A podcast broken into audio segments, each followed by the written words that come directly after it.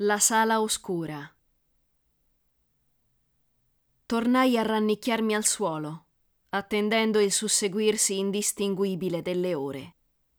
Sentivo il battito del cuore seguire ritmi diversi, dal rullo incessante ai tuoni lunghi e profondi. Ogni tanto mi lasciavo andare in qualche breve sonno Priva di punti di riferimento sensoriali, la mente cominciava a confondere il mondo dei sogni con la dimensione reale. Ad un tratto, un rumore grave e fastidioso irruppe nella sala oscura. Uno strano gorgoglio irriconoscibile che attraversava di tanto in tanto l'aria fetida e pesante. Scivolava sinuoso sulle pareti e senza preavviso si infilava nei timpani, facendomi vibrare tutte le ossa. Rimasi in ascolto per cercare di individuarne la natura o la provenienza.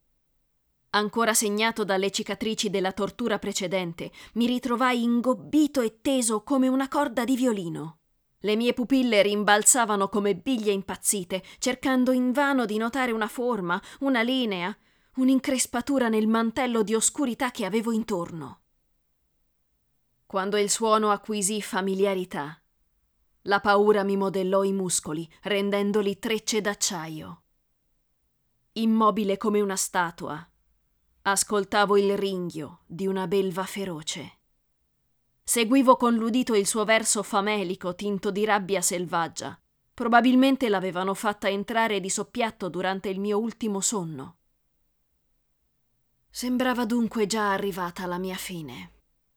Quella non sarebbe stata una semplice tortura. Stavolta il predatore mi avrebbe strappato le carni come fogli di carta.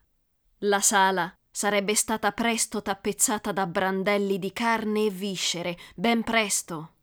Avrei fatto compagnia al mio scheletrico compagno di cella.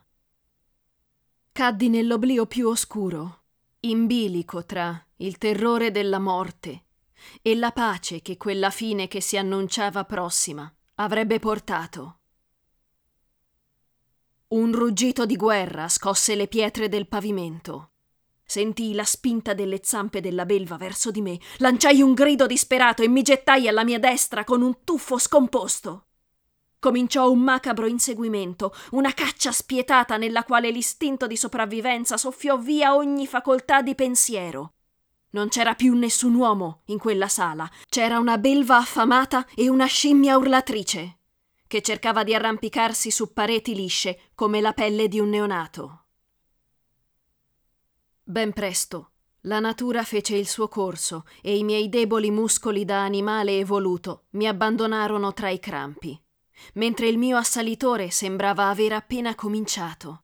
I suoi versi mi graffiavano il cervello completamente sfinito. Mi lasciai cadere al centro della sala.